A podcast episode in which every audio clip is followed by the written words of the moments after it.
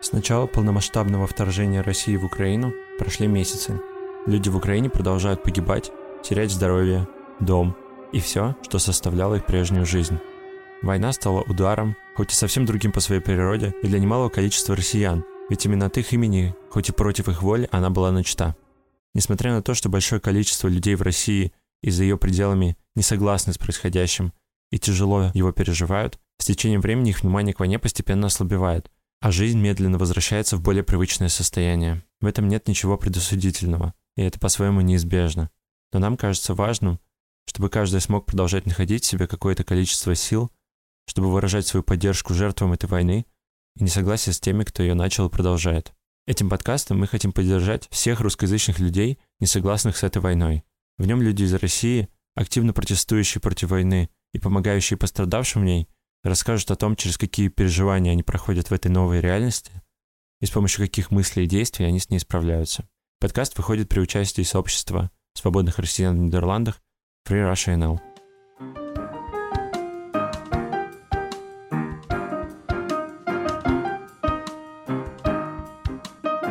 Начнем с того, что представимся. Меня зовут Михаил Волков. Я врач, ученый, э, миллиардер, плейбой, филантроп. Ладно, это нет корпоративный работник, создатель маленького подкаста «Зануди Аллен», ну, участник, соответственно, сообщества Russian И со мной моя соведущая. Вера Анда. Я член организационного комитета и участник демократического сообщества россиян в Нидерландах Free Russian Я банкир, но по призванию саксофонист, в прошлом историк и очень маленький человек, но с очень большим сердцем.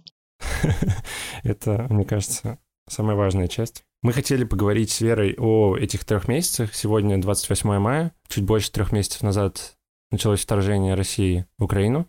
Этот момент изменил жизни многих людей, в том числе и наши мы все находимся в определенном процессе, и что даже когда война закончится, для нас этот процесс не закончится, потому что такого рода потрясения, они не проходят бесследно, и процесс, в котором мы сейчас находимся, может э, называться травмой, но когда война закончится, мы вступим, наверное, в какой-то совершенно иной процесс, будь то э, посттравматический синдром или осознание, или рефлексия, Эм, поэтому я хочу сказать, что важно не переставать размышлять, э, рефлексировать и анализировать свои эмоции, чувства и мысли э, касательно событий, которые сейчас происходят. Мне кажется, очень важно сейчас не чувствовать себя одиноким. И из-за пропаганды, из-за того, что многим людям в России сложно высказываться, в том числе потому, что это может быть просто опасно, а противоположная точка зрения, она со всех сторон, важно слышать эти голоса поддержки или важно, знаешь, как будто слышать, что ты нормальный, что есть другие люди, которые думают так, как ты. И поэтому мне кажется, что сейчас на русском языке не может быть слишком много э, голосов, выступающих против войны или хотя бы даже называющих это войной.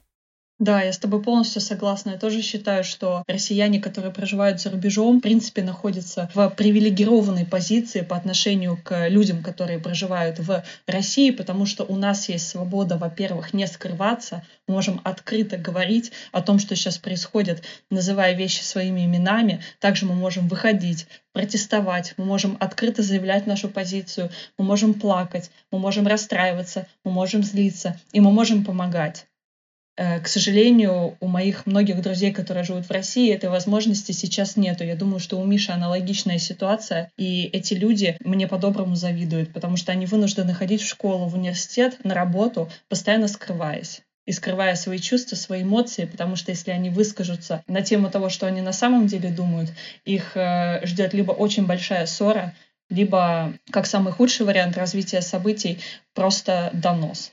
Может быть, в каком-то смысле мы можем выразить эмоции свои, но и эмоции наших близких, у которых нет возможности это сделать. Как будто ты отвечаешь за себя и за еще каких-то людей, э, близких тебе, и канализируешь, что ли, их эмоции. Да, и такое ощущение, будто на нас своего рода большая ответственность и за чувства других людей, потому что, как ты правильно сказал, мы их можем канализировать, мы можем их направлять в определенные русла. Ну и давать им выход вообще.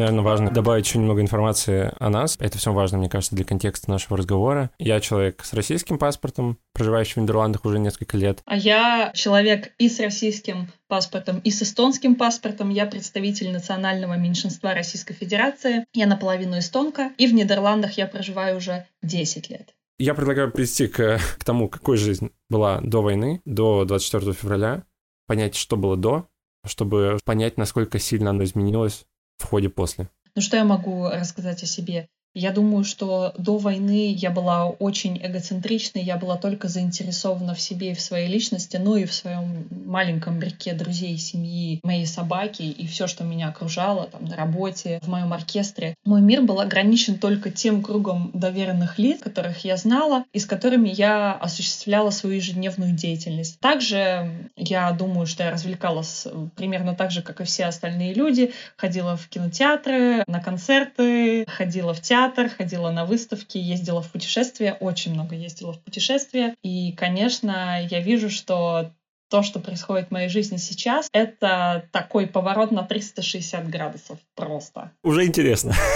Миша, а ты? Мое парадоксальное везение заключается в том, что моя жизнь, она пришла в определенное тектоническое такое движение чуть раньше. То есть у меня была какая-то размеренная жизнь, которая за несколько месяцев до начала войны уже начала очень сильно трансформироваться. То есть сначала у меня появилась новая работа. В ходе своего обучения, быть я врачом, ученым и так далее, я 12 лет шел как будто бы в одну сторону, а тут я резко повернул немножко в другую. И это был для меня такой уже сдвиг идентичности в том, что я делаю что-то, чего я от себя не ожидал. И буквально вскоре после этого у меня прервались мои отношения, которым без малого 8 лет, и через которые я очень во многом и отвечал себе на вопрос, кто я такой. Ну, то есть работа как будто была первым снежком, который, который покатил с этой горы. Не, нет, не так, мне другая метафора нравится. как будто, знаете, как начало шторма. То есть э, смена работы это был таким первым порывом ветра, который закачал парус. А потом ситуация, которая произошла с моими отношениями, она была уже таким полноценной огромной волной, которая мою маленькую лодку, она как бы запустила в шторм. Те, кто занимался парусным спортом, знают, что когда штиль или просто когда спокойный ветер, ты идешь курсом. Тебе не надо рулить практически, иногда чуть-чуть. В шторме тебе нужно рулить постоянно, потому что тебе нужно держать лодку в стабильном состоянии, и для этого ты постоянно должен реагировать на меняющиеся обстоятельства. И вот именно в такое состояние я погрузился, уже был этой лодкой, которая постоянно выруливает и пытается найти баланс, и пытается сохранить сама себя постоянно меняющихся обстоятельствах. Мы подходим к 24 февраля. Я к этому моменту жил уже во втором очень временном жилье с незнакомыми людьми, постоянно решал какие-то задачи, э, связанные с поддержанием своей жизни, своей деятельности. И горизонт планирования у меня был неделя, две. Потому что постоянно было много вопросов, связанных как с работой, так и с устройством какой-то моей жизни вообще. И 24 февраля я встретил как раз в этом временном жилье. И когда в четверг утром я это прочитал и понял масштаб, то ощущение какого-то очень сильного опустошения, в котором, если вот использовать еще одну метафору и представить, что вот моя жизнь — это такой небольшой садик, то вот в этом садике просто какой-то уже был такой небольшой огонек, а тут просто пожар сжег все оставшееся. И как будто все, что у меня осталось, и уже к тому моменту, наверное, оставалось из моих других трансформаций, в ходе которых я пытался понять, кто я такой. И я понял, что, наверное, я — это мои ценности это даже не столько моя жизнь, не мой быт, не моя работа, не мои привычки, и даже не столько мои связи с людьми, которые тоже так сильно, оказалось, могли трансформироваться самыми близкими людьми, но и это в первую очередь мои ценности, то, что для меня очень важно. Когда, помимо моего личного мира, который уже сошел с ума, сошел с ума еще и весь окружающий мир, ты выходишь в нулевую точку. Как будто ты можешь строить с нуля как вообще происходило мне это построение новых ценностей, что ли, оно просто было интуитивным. Я как слепой такой какой-то звереныш на ощупь просто тыкался в какие-то активности, в какие-то занятия, в какие-то вещи, которые можно сделать, на уровне ощущений понимал, что да, это то, что нужно. Таким образом, я формировал какой-то свой маленький список вещей, которые в этом бессмысленном мире лично для меня имеют какой-то маленький, но очень важный для меня смысл, через которые я могу находить снова какие-то опоры в мире, в котором нет опор. И первое, я начал искать, какие гуманитарные фонды помогают Украине, задонатил деньги, подумал, о, да. Второй момент был, когда мой друг написал мне, что он едет на акцию к российскому посольству. Я понял, да, это тоже то, что имеет для меня маленький смысл. И поехал туда. Потом мы оказались в итоге у голландского парламента с украинцами. И я помню, как я стоял там, и я не мог посмотреть им в глаза. Я стоял вот среди толпы украинцев, которые кричали, у которых текли слезы, у них родственники там, и они все разговаривают друг с другом и делятся, у кого сейчас какая ситуация, кого бомбят, кто пытается уехать, кто прячется в подвале, а я не могу не чувствовать связь с этим. И в том числе какую-то, да, вот много разговоров о вине и ответственности, но я чувствовал связь и какую-то ответственность, как часть общества, которая привело к тому, что это происходит. И я помню, что просто стоял и плакал, и потом там была девочка из Польши, которая пришла, и я видел, что она просто подходит к украинцам и просто обнимает их. Просто она видит тех, кто плачет, кто один, и она просто подходила, утешала их. В какой-то момент она стояла рядом, и я начал с ней разговаривать, потому что с ней разговаривать мог. И она сказала, что она написала два письма утром. Одно адресованное всем украинцам, а другое адресованное всем россиянам. И она хотела отнести их в каждое посольство, но не успела это сделать, потому что пошла на демонстрацию. Она сказала, ты хочешь прочитать то, которое для россиян? Оно же адресовано и тебе тоже. И я прочитал, и там были очень трогательные слова про то, что найти, да, в себе силы противостоять насилию. И это было очень, наверное, важно мне в тот момент прочитать. Конечно, к разговору стали присоединяться украинцы, которые в том числе спрашивали, откуда я. Я им говорил, и они реагировали на это нормально. И в тот момент я понял, что не надо бояться. Они не видят во мне причину того, что происходит. И они скорее благодарны, что мне не все равно. И вот в тот момент я понял, что это еще одна очень важная часть, что важно коммуницировать как с нидерландцами, как так и с украинцами, и нести тот смысл, что есть люди из России, которые против того, что происходит, которые против войны. Вот эта история про мой первый день, такая длинная. А, Вера, расскажи ты про свой. Я думаю, это для всех нас очень тяжелый день, и он был также очень тяжелым для меня. Я думаю, что я как общую ремарку хотела бы сказать, что я до сих пор не смогла справиться со своими эмоциями, мыслями и чувствами по этому поводу. Я думаю, что я также поделюсь личной деталью, что я в данный момент прохожу лечение у психотерапевта. Мы, думаю, дальше в течение этой беседы поговорим о нашем волонтерстве с беженцами, но с начала войны я очень много времени провожу, оказывая помощь украинским беженцам, в том числе являюсь переводчиком во время э, психотерапевтических сеансов и работы с травмированными людьми и детьми. Я бы для чего всю эту ремарку делала, чтобы объяснить, что э, я сама сейчас, в принципе, нахожусь в состоянии травмы из-за того, что я практически каждый день работаю с такими травмированными людьми, и я думаю, что я сама до конца не смогла осмыслить всего того, что произошло, что я услышала, с чем я столкнулась, с моими друзьями, с э, украинскими беженцами, с э, россиянами, с украинцами, с моей собственной семьей. И я думаю, что этот процесс рефлексии и попытки понять, что произошло, что происходит и что будет происходить, что этот процесс займет не один год, и, возможно, растянется для некоторых людей даже на десятилетия. Поэтому, чтобы ответить на вопрос, что было в первый день войны, я думаю, что этот день у меня прошел как в тумане. Мне даже сейчас сложно вспомнить, что я думала, поэтому я попробую какие-то зарисовочки назвать. Я точно помню, что я проснулась, взяла телефон, открыла новости, прочитала слово «полномасштабное вторжение в Украину», я просто не поверила своим глазам, потому что на протяжении всех предыдущих месяцев я убеждала друзей, коллег, и всех остальных, что этой войны не будет. Я в нее не верила, потому что я была уверена, что Путин блефует, и что э, сбор войск на границе с Украиной э, связан исключительно с блефом и желанием выторговать санкции назад. То есть это такой, э, скажем так, из-за того, что я историк, я, в принципе, хорошо знакома с этими методами, методами в дипломатии, когда э, начинается усиленная демонстрация силы и угрозы для того, чтобы перепугать э, оппонента и таким образом сказать, что смотри, я не нападу, я показываю тебе, что я могу, но я не нападу, и поэтому я хочу отката санкций назад. То есть я была практически уверена, что то, что мы видим и наблюдали последние полгода манифестируется именно таким образом и будет происходить именно по этой схеме. И когда началась война и пошли первые взрывы в 5 утра, прям как э, время Великой Отечественной войны, я просто не поверила своим глазам. если у каких-то людей была пустота, страх, то первое, что у меня было в плане эмоций, был стыд. Мне было стыдно, что я облажалась как специалист. А и мне кажется, это, наверное, было у многих, потому что ты это могла ему заключить на основании своего образования, но в том числе же это было и в какой-то медиаповестке. Я поклонник горячей Екатерины Шульман и ее творчества, и она, и многие другие тоже политологи, социологи, все сводили к тому, что это полтора года уже происходит по одному и тому же сценарию.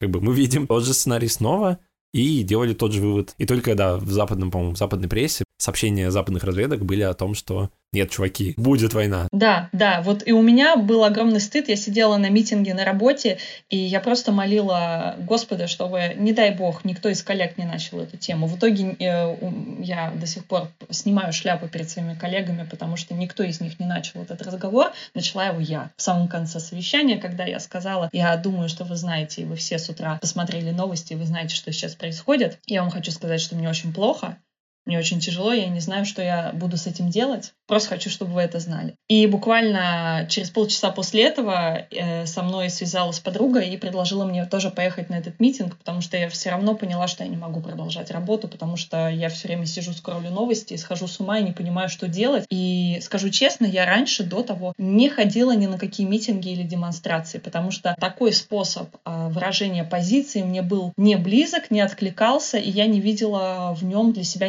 никакой ценности. Но почему-то 24 февраля для меня это изменилось. Я ничего другого не могла и не хотела делать, как идти на площадь с табличкой. Я в тот день впервые в жизни нарисовала от руки свою собственную антивоенную табличку с лозунгом, села на поезд и поехала. И для меня опыт стояния на площади под дождем, это был очень холодный день. Ты был в Гаге, я так понимаю. Я была в Амстердаме на площади Дам в тот день. И шел дождь, было безумно холодно, дул адский ветер. И потом мы еще пошли с подругой, купили шерстяные носки в H&M и купили горячий чай, потому что просто было невыносимо стоять. Мы простояли в общей сложности три часа вместе с украинцами. И вот на этой демонстрации я тоже познакомилась, точнее, по пути э на нее я познакомилась с украинской девушкой Ирой, с которой я общаюсь по сей день. Ирочка, привет! И надеюсь, ты будешь слухати цей подкаст. Передаю тебе большой привет. И вот это тоже для меня сильно изменилось, то, как строятся вообще социальные связи, и вообще, как люди контактируют друг с другом в этом периоде. Даже взять нас, мы записываем подкаст, мы видим друг друга раз в четвертый, наверное. Да.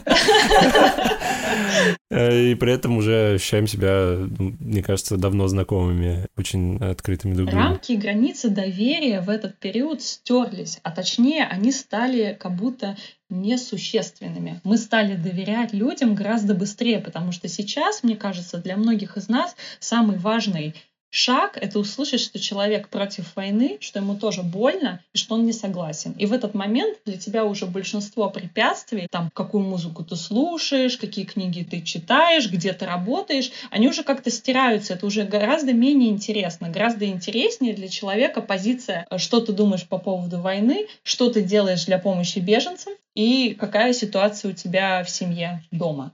Мне кажется, еще ты как будто очень быстро распознаешь по словам, по, может быть, эмоциональным каким-то реакциям на что-то людей со схожими ценностями с твоими, и как будто сразу к ним тянешься. И, и, и как будто нет времени объяснять, давай вместе что-то сделаем, чтобы сделать хоть что-нибудь. И вот это сделать хоть что-нибудь, мне кажется, вообще какой-то очень важный, важный вообще пусковой механизм. Еще возвращаясь к первому дню, эм, еще такая забавная зарисовка, когда я шел этого митинга. В детстве я очень любил э, молочные коктейли, также известные как милкшейки. Потом как-то поугасла моя любовь. То есть иногда это был такой guilty pleasure, но как-то не часто. А тут я шел с митинга, и я понял, что особенные времена требуют особенных мер. Как следствие стресса. Да-да-да, я, я взял милкшейк, и, честно говоря, на этом я не остановился. По-моему, за эти три месяца я выпил уже 6 милкшейков, что больше, чем я выпил за предыдущие 10 лет. Но почему-то мне помогают милкшейки. Попробуйте, возможно, вам тоже помогут.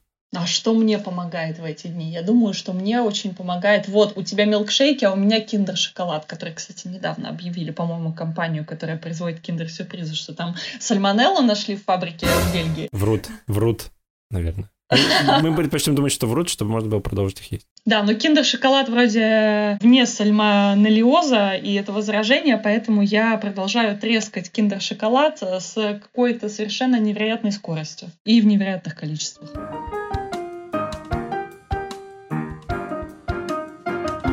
Первая неделя, да, когда, мне кажется, и ты, и я, и многие кто искал вот эти опоры, искал вообще, аж чем заниматься, а что делать, потому что в свободное время ты не можешь не думать об этом. Все время, пока ты не очень занят, а я, честно говоря, даже когда я был очень занят, то есть даже на работе я не мог концентрироваться. У тебя нет морального права хотеть развлекаться, хотеть э, заниматься своими хобби. Я практически забросила все свои хобби. Единственное хобби, которым я продолжаю заниматься, это оркестр. Я играю на саксофоне. Э, единственная причина, почему я продолжила, это потому что у меня социальная обязанность э, перед моим оркестром ходить на репетиции и вместе выступать на концертах. Единственное, что, наверное, я сохранил, это спорт.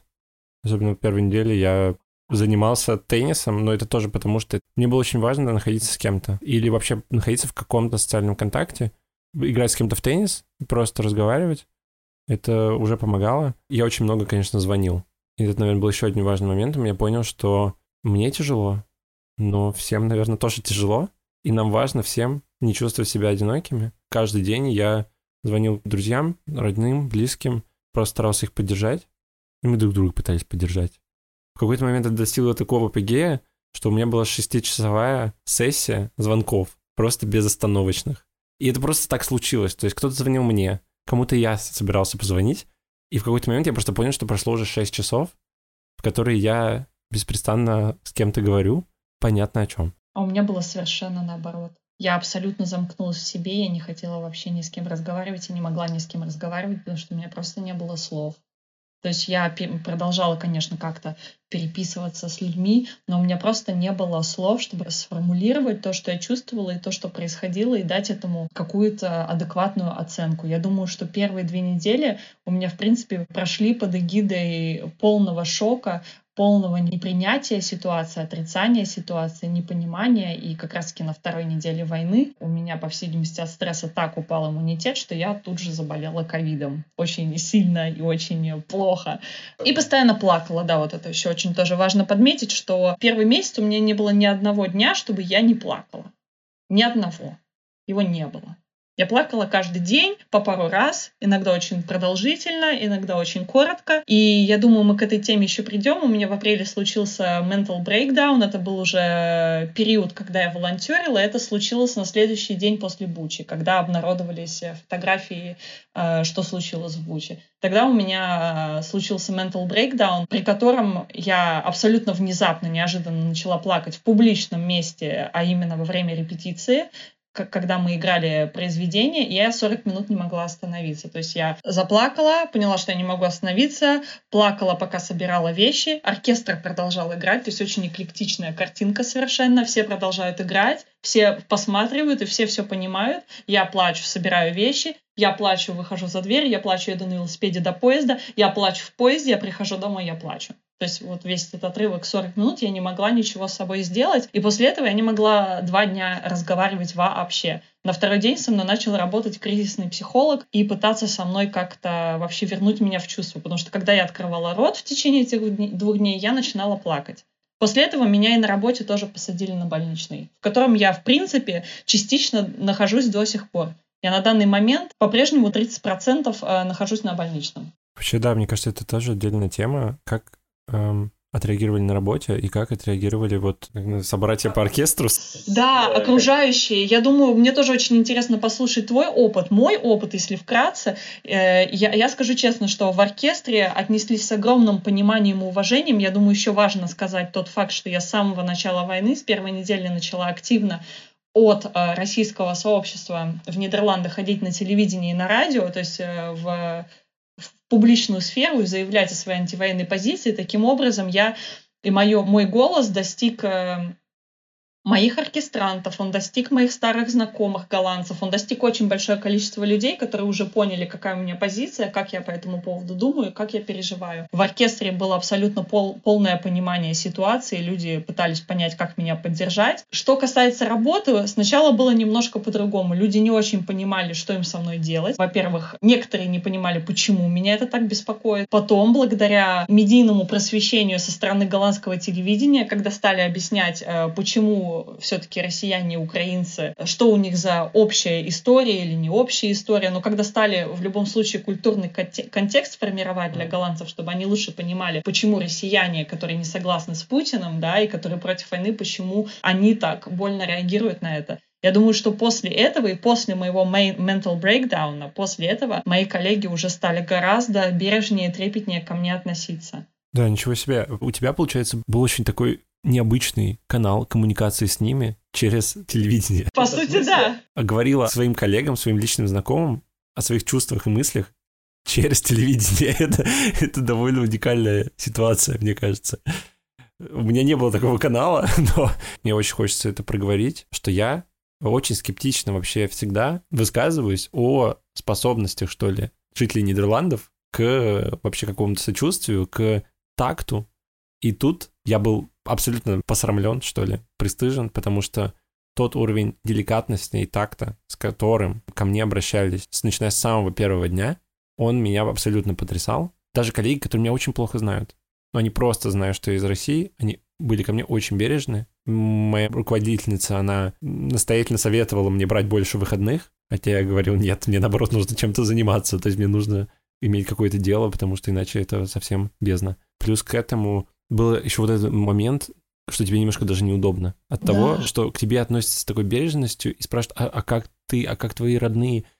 И тебе хочется сказать, чуваки, мне приятно, но там людей бомбят. Ну, то есть ваша энергия, она should be guided elsewhere. Идти в направлении всех людей, находящихся в Украине, потому что это то, что важно — а не то, как э, чувствуем себя мы. Полностью согласна. Я рада, с одной стороны, тому вниманию, которое мы получили и в медиапространстве, и что российскую перспективу несогласных россиян я подчеркну, потому что платформу э, пропутинским россиянам, конечно, осознанно не давали э, нидерландские медиа. Я об этом заявляю со всей уверенностью, потому что мне даже об этом сообщили. Когда украинцы, с которыми я участвовала вместе на различных передачах, они спрашивали у редакторов, что мы хотим этим людям посмотреть в глаза, мы хотим с ними поговорить, мы хотим услышать, почему они считают, что нашу страну, а, их президент имеет право бомбить. Мы просто хотим услышать их. Почему они считают, что Донбасс должен принадлежать России? Почему Крым должен быть российским?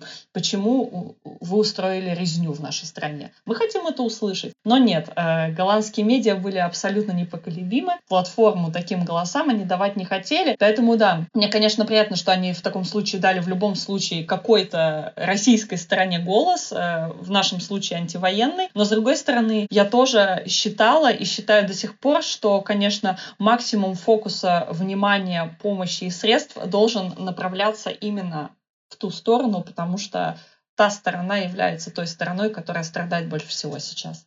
А мы просто, ну как сказать, я думаю, что даже наши, не хочу ни в коем случае минимизировать наши чувства и наше горе совместное, которое мы испытываем, оно в любом случае отличается от горя украинцев, это даже не нужно, я думаю, никак объяснять, но э, наше горе все равно оно имеет совершенно другие углы и совершенно другие очертания, угу, нежели да, чем горе украинцев. Ну да, это вещи, которые просто невозможно сравнивать. Но если как будто ты в любом случае должен принимать решение, куда ты направляешь энергию, внимание, силы, ресурсы, ты не можешь не приоритизировать то, что происходит в Украине, и, и украинцев, и их боль. И это нормально. Никак, да, не обесценивая то, что испытываем мы, и то, что испытывают очень многие люди из России, из Беларуси тоже.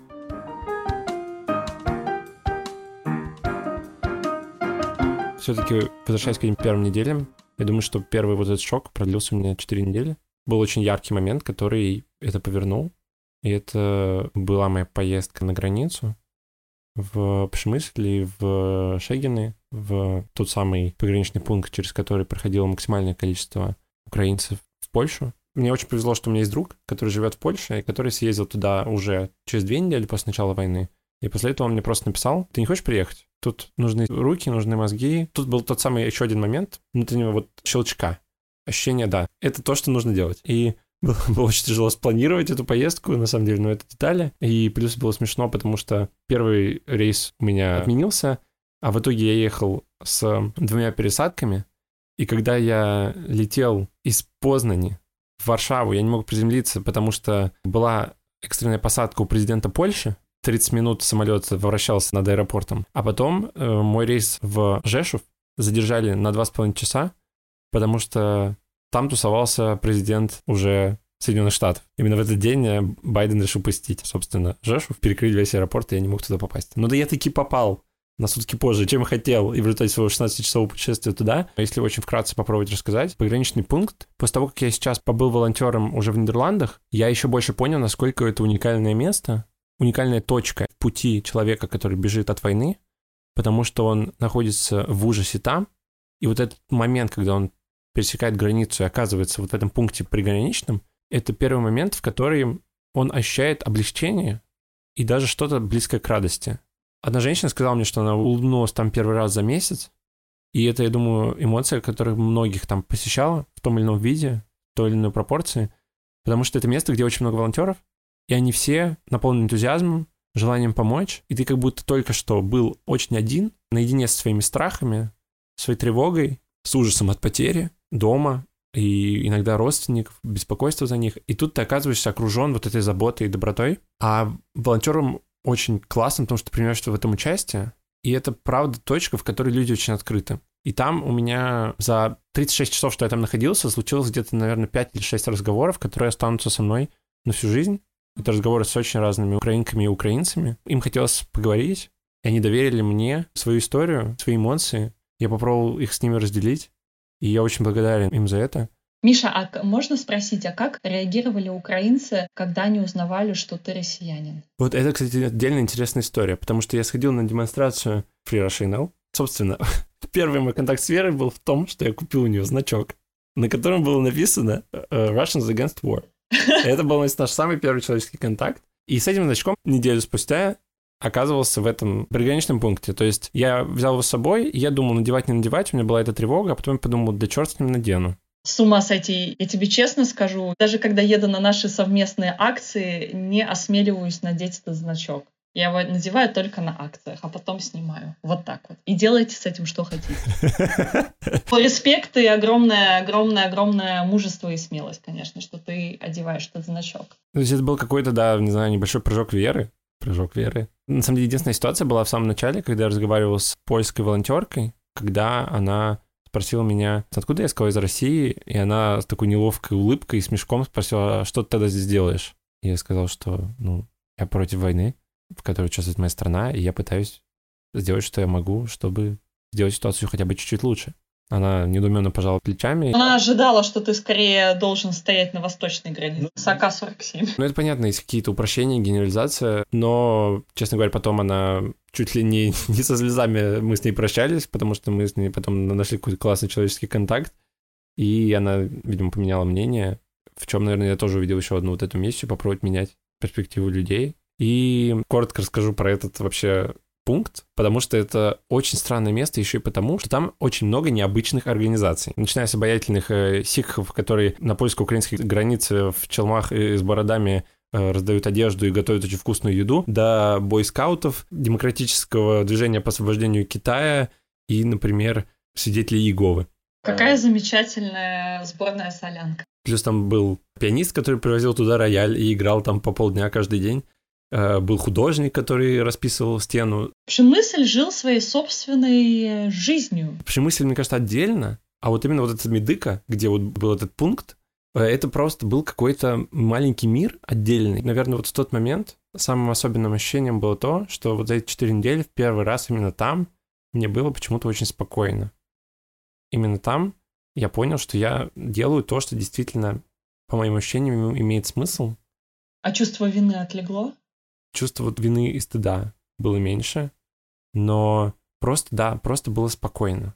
И это было какое-то внутреннее такое умиротворение. И когда я приехал обратно в Нидерланды, я начал, собственно, искать, как мне его снова приобрести. Каждодневную реальность. Да, да. И, собственно, так я и вовлекся, наверное, в волонтерство уже здесь, в Нидерландах, впоследствии в помощь и участие в деятельности Free Russia у меня это началось, э, я скажу честно, что в самый первый день войны я уже начала гуглить, как я могу помочь беженцам, потому что уже начался огромный поток беженцев. Ты мне это уже говорила, но меня до сих пор абсолютно потрясает, потому что это важно тоже проговорить, насколько, мне кажется, твой мозг работает деятельно. Как ты сразу нашла приложение эмоциями. У меня на это ушло гораздо больше недель, и, ну, просто это очень интересно. Но мне даже кажется, что у меня как раз-таки отсроченная реакция. Почему я и вот в начале разговора и сказала, что э, моя рефлексия будет продолжаться, возможно, даже не один год и не одно десятилетие на тему того, что сейчас происходит, потому что я человек реактивный.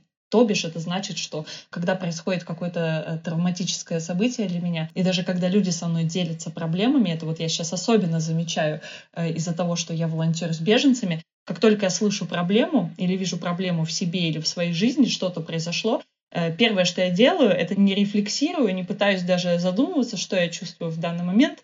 Я сразу начинаю пытаться решить эту проблему. Проблему свою или проблему у других людей, если они поделились со мной этой проблемой. Многие друзья даже жалуются иногда, что им как будто бы не хватает эмпатии от меня, хотя я очень эмпатичный человек на самом деле. Я очень умею сочувствовать и люблю сочувствовать. Вот это очень важно добавить. Я люблю сочувствовать. Это мое хобби, одно из моих больших хобби. Вот. Но я всегда, конечно, понимаю... Мне почему-то кажется, что сочувствием сыт не будешь, а проблему надо решать. Поэтому, как только началась война, моя первая мысль была так, приступим. И я начала тут же искать э, всевозможные пути, где нужна будет помощь Нидерландов. Это интересно, потому что я как раз абсолютно обратно устроен. То есть мне как будто нужно все время что-то воспринять, какой-то опыт, осмыслить, понять, что со мной происходит, и только тогда я могу начать формировать какие-то действия. И поэтому мне очень интересно понять, как это работает у тебя, потому что у меня, да, совсем по-другому. Ну вот у меня было так, что я сразу же написала в свою местную хименту, в местный муниципалитет с вопросом, э, какая у вас программа по приему беженцев, какие у вас планы, что вы пытаетесь, что вы будете делать. Я бы очень хотела вам помочь. И уже на второй-третьей неделе войны я думаю, это было начало марта, со мной уже связались и меня пригласили помочь обустраивать э, центр беженцев и стать своего рода переводчиком. Первые беженцы в Гауду заехали на третью неделю войны. Они из Украины сначала сами бежали в Польшу, потом их уже автобусами перевозили напрямую в Нидерланды, в частности, в перевалочные пункты в Лейдене, там какой-то спортзал был, потом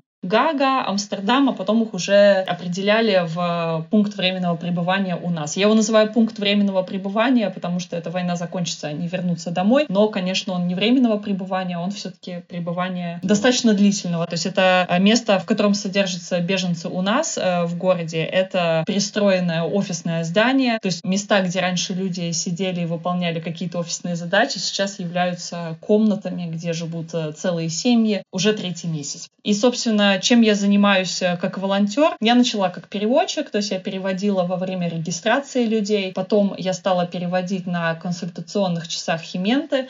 Э, в частности, по вопросам э, дохода и трудоустройства, также объяснение, что как с пособиями. Потом я перетекла уже в направление социальной работы, и таким образом я стала уже переводить во время сеансов психотерапии, во время консультации с родителями на тему детей, которые демонстрируют какое-то девиантное поведение или травматическое поведение. У меня было много людей и с суицидальными мыслями, очень много людей с агрессивно-девиантным поведением, то есть это как когда человек получает триггер, вместо того, чтобы сделать шаг назад, обдумать, рефлексировать и расслабиться, он сразу начинает нападать, бить, то бишь. То есть э, вся, всякое разное бывало. А потом в какой-то момент я поняла, что муниципалитет не справляется со всеми задачами. В частности, у людей была нужда в изучении языка. Любого, голландского или английского. В Украине, э, как и в России, мало людей владеют иностранными языками. Если ими владеют, то, конечно, не на таком уровне, как, э, например, в Нидерландах. Поэтому люди здесь оказались совершенно беспомощны перед бюрократией и даже перед простым походом к доктору. Да, потому что ты даже ну, не можешь объяснить, что ты имеешь в виду и что ты хочешь да. сказать. И не понимаешь, что тебе отвечать. Окей, переводчик может переводить во время сеанса у доктора или во время консультации в муниципалитете, но э, человек не может переводить тебе в супермаркете или в парке аттракционов или в парке или куда ты идешь там со своим ребенком. И вот чтобы это предотвратить, мы решили создать школу языков. Так мы начали преподавать э, английский язык беженцам в Гауди. Я собрала целую команду волонтеров, которые два раза в неделю дают уроки беженцам, которые живут в самом пункте временного пребывания и в гостевых гостевых семьях. Мы этот проект сейчас хотим дальше расширить еще на голландский язык. Пока что мы только английский язык даем, но вот э, в ближайшие недели также начнем преподавать и голландский. Меня что потрясает, особенно, мне кажется, на твоем примере, это очень видно, что есть абсолютный стопор, бессилия и какой-то такой внутренней разваленность, что ли, во всем, что касается работы, во всем, что касается какой-то деятельности, к которой мы привыкли, что мы должны быть эффективными — и которая связана с тобой лично. Да. А тут, ну, я могу себе представить, особенно учитывая неповоротливость нидерландской бюрократической машины, как много ресурсов тебе потребовалось, чтобы все это организовать, и плюс, ну, найти людей, всех их связать друг с другом, со всеми прокоммуницировать. То есть это требует очень недюжинных во-первых, энергии просто, концентрации, организаторских способностей и коммуникативных навыков и всего того, что, как казалось, очень сложно применять в этом состоянии стресса. Спасибо большое, Миш. Я честно скажу, что я пролила немалое количество слез и немало гневных и агрессивных разговоров э, э, с муниципалитетом э, имела по телефону. Я должна это сказать. Must be said, как говорится. Хорошо, что они нас не поймут.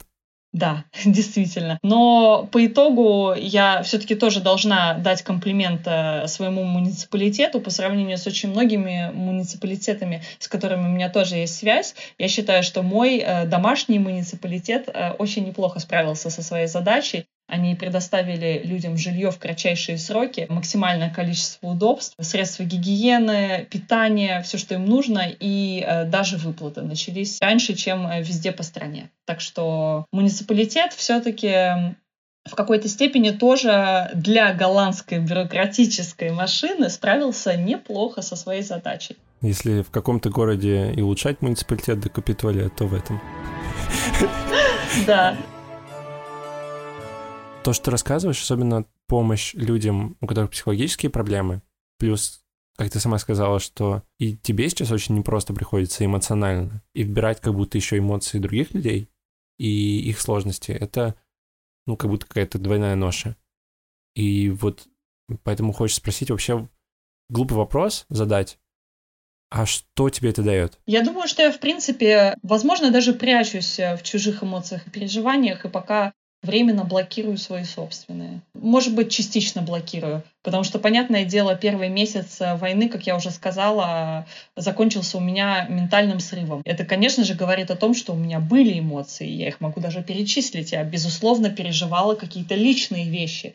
Но я думаю, что моя работа с беженцами в том числе помогает мне как будто бы отложить свои собственные э, на какой-то неопределенный срок в ящичек, когда все закончится, и когда будет э, моя помощь не так сильно нужна, вот тогда я смогу заняться собой. Мой психотерапевт очень зол на меня, считает, что это очень плохая стратегия, именно поэтому она рада, что я вернулась в терапию, потому что я клиент с 2018 года по другим соображениям. Но хочу сказать, что чисто для себя я беру, наверное, вот, вот, вот эту вот отсрочку э, борьбы и решения своих собственных психологических проблем. И в то же время, конечно, для меня безумно важен гуманитарный фактор. Я понимаю, что э, у меня есть ресурс, помочь людям пережить то, что с ними происходит. И если я не могу им даже помочь, допустим, психологически, потому что я не специалист в области оказания психологической помощи, то хотя бы могу их избавить от самых насущных проблем по пирамиде Маслоу, скажем так, да,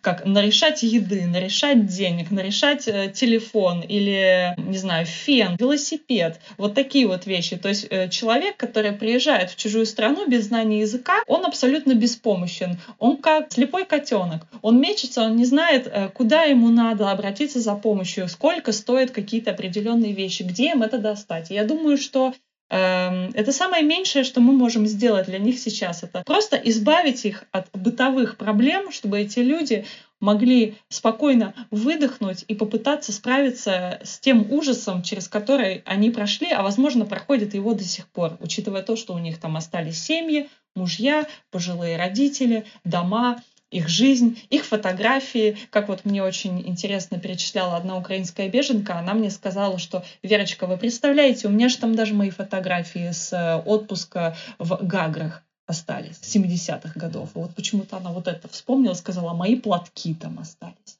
Потом она сказала, мои бусы там остались.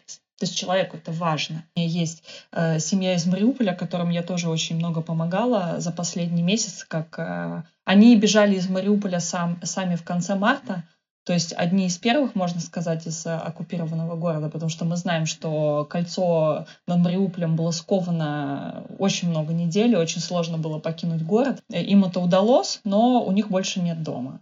То есть он разрушен, и им больше некуда возвращаться.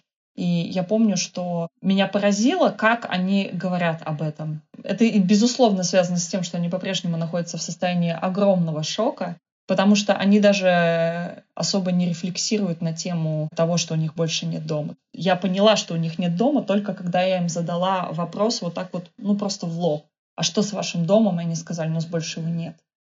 Ну, то есть для них это как будто бы не является сейчас э, первостепенной вещью, из-за которой они переживают. Э, у этой семьи сейчас э, сын э, находится в Украине и воюет против российских захватчиков. И это, конечно, самое главное, что их сейчас волнует и беспокоит, и где их мысли и душа находятся. А то, что случилось с квартирой и с недвижимостью, это совершенно последний вообще вопрос, который их меньше всего волнует. Из моих разговоров с украинцами и украинками я тоже думаю о том, что чаще всего они переживают в первую очередь о людях и о родных, а во вторую очередь, наверное, о каких-то местах, которых больше нет. Одна девушка из Украины сказала мне, что они заставляют друг друга учиться говорить.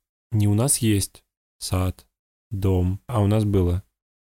Поправляют друг друга и заставляют говорить, чтобы принять то, что они это потеряли, потому что как будто это необходимо, это принять. Мне кажется, вообще места, особенно родные места, дом, это очень сильно про связь с собой из прошлого, с собой маленьким, и очень страшно думать, что у кого-то этой связи через место самим собой больше нет.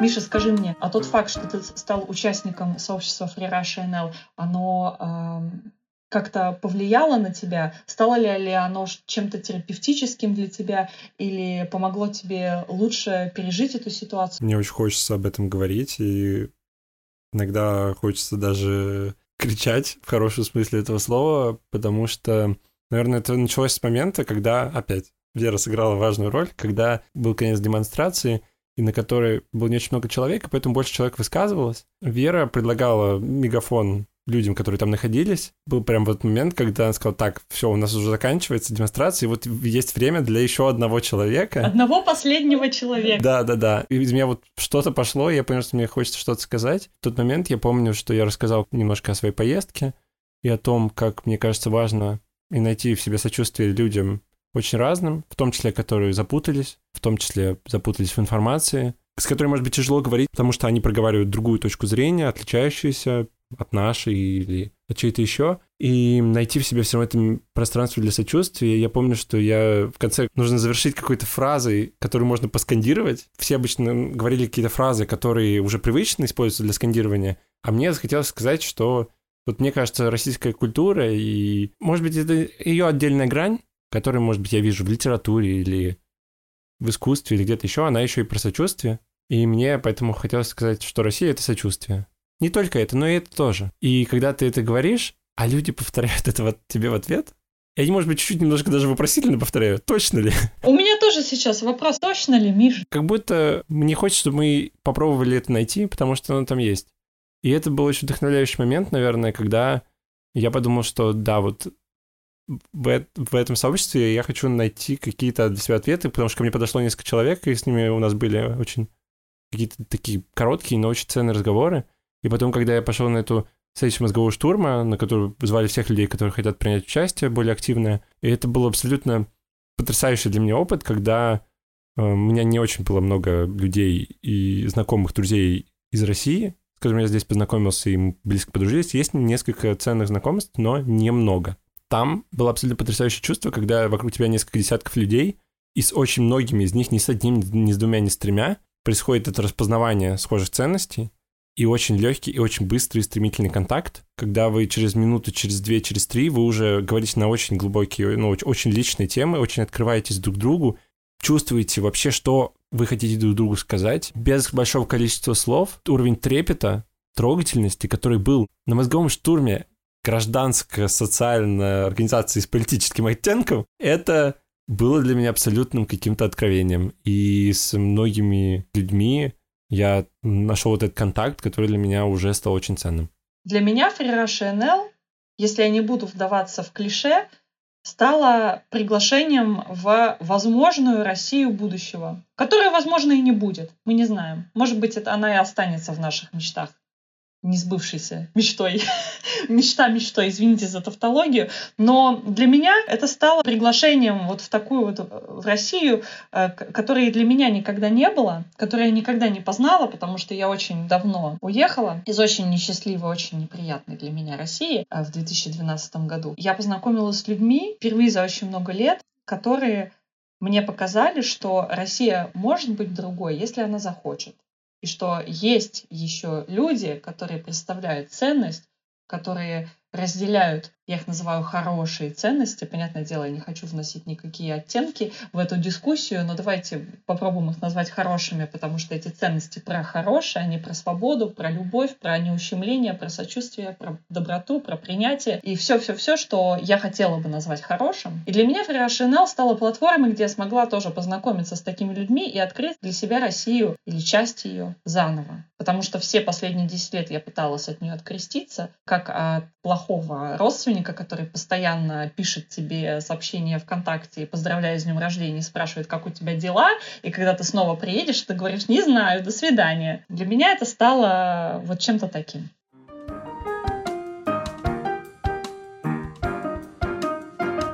Миша, в завершении я бы хотела нам предложить с тобой э, попробовать ответить на три довольно сложных вопроса, но коротко и без цензуры. Первый вопрос. Какие страхи у тебя сейчас есть ввиду сложившейся ситуации? Основных страхов у меня два. Один — это страх страха. То есть я очень боюсь начать бояться, и что этот страх начнет управлять моими решениями и действиями. И я чувствую эту угрозу.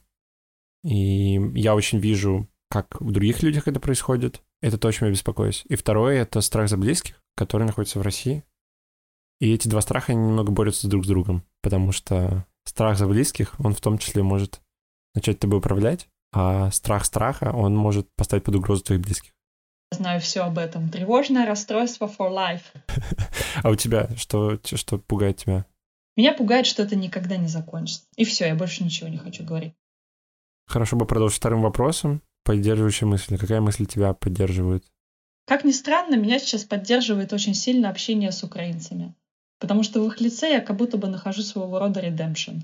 Не знаю, как по-русски это сказать. Какое-то прощение, какое-то разрешение. Я думаю, слово прощение по-русски лучше всего, наверное, подойдет сюда. Когда я с ними общаюсь, и они не хотят меня убить, абсолютно заслуженно, у меня такое ощущение, как будто бы меня прощают мне это дает э, сил жить дальше и вообще как-то существовать без постоянного груза вины. Каждый разговор с украинцем, будь он на русском языке или на украинском, он для меня очень ценен и очень важен. Вот буквально каждая частичка.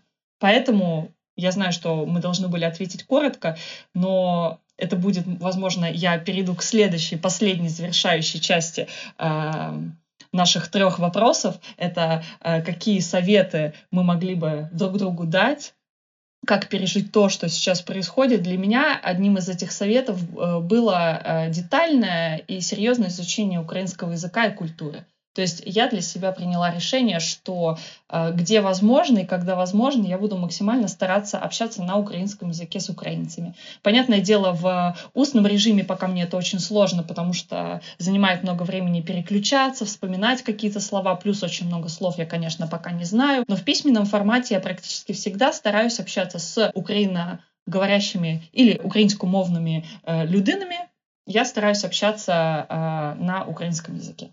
Да, и я хочу сразу сказать, что меня ты тоже вдохновила этим уже, потому что, как минимум, когда я переписываюсь с украинцами, теперь я очень стараюсь использовать мову и потихоньку изучаю одно слово за другим, пока еще недалеко до разговора полноценного, пока меня выручает Google Translate. Почему для меня было важно начать изучать украинский язык и стараться его использовать с украинскими друзьями? Хотя бы для того, чтобы просто противопоставить себя российскому правительству и сказать, нет, украинский язык и культура не существуют, существовали и будут всегда существовать.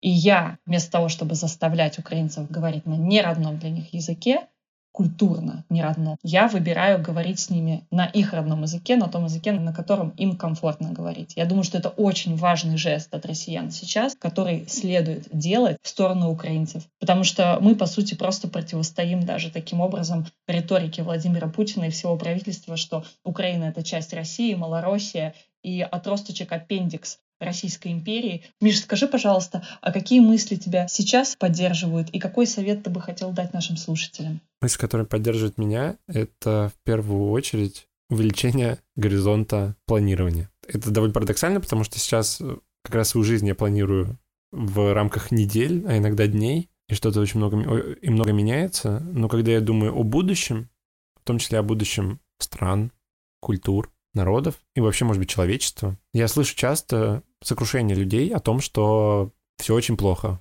Вот мы все думали, что мир идет к какому-то процветанию и мирному сосуществованию цивилизованному, а вот боль, смерть и разрушение. И все так, но, на мой взгляд, если мы увеличим просто горизонт того, как мы смотрим на развитие общества с двух-пяти лет до, до десятков лет, а может быть и до сотен, мы увидим, что на самом деле прогресс есть, и это такая просто синусоида, направленная вверх, а сейчас мы на склоне вниз. И нам необходимо сейчас спуститься вниз, чтобы потом вновь все начало процветать. И наша роль в том числе в том, чтобы сберечь эту память и выучить эти уроки, которые сейчас этот учебник истории, в котором мы оказались, нам дает. А совет, наверное, он простой. Это то, что помогло мне, это найти контакт с собственными ценностями, понять, что для вас самое важное, и найти способ транслировать это в свою жизнь, в свои действия, хотя бы чуть-чуть, хотя бы маленькими порциями, это очень сильно помогает.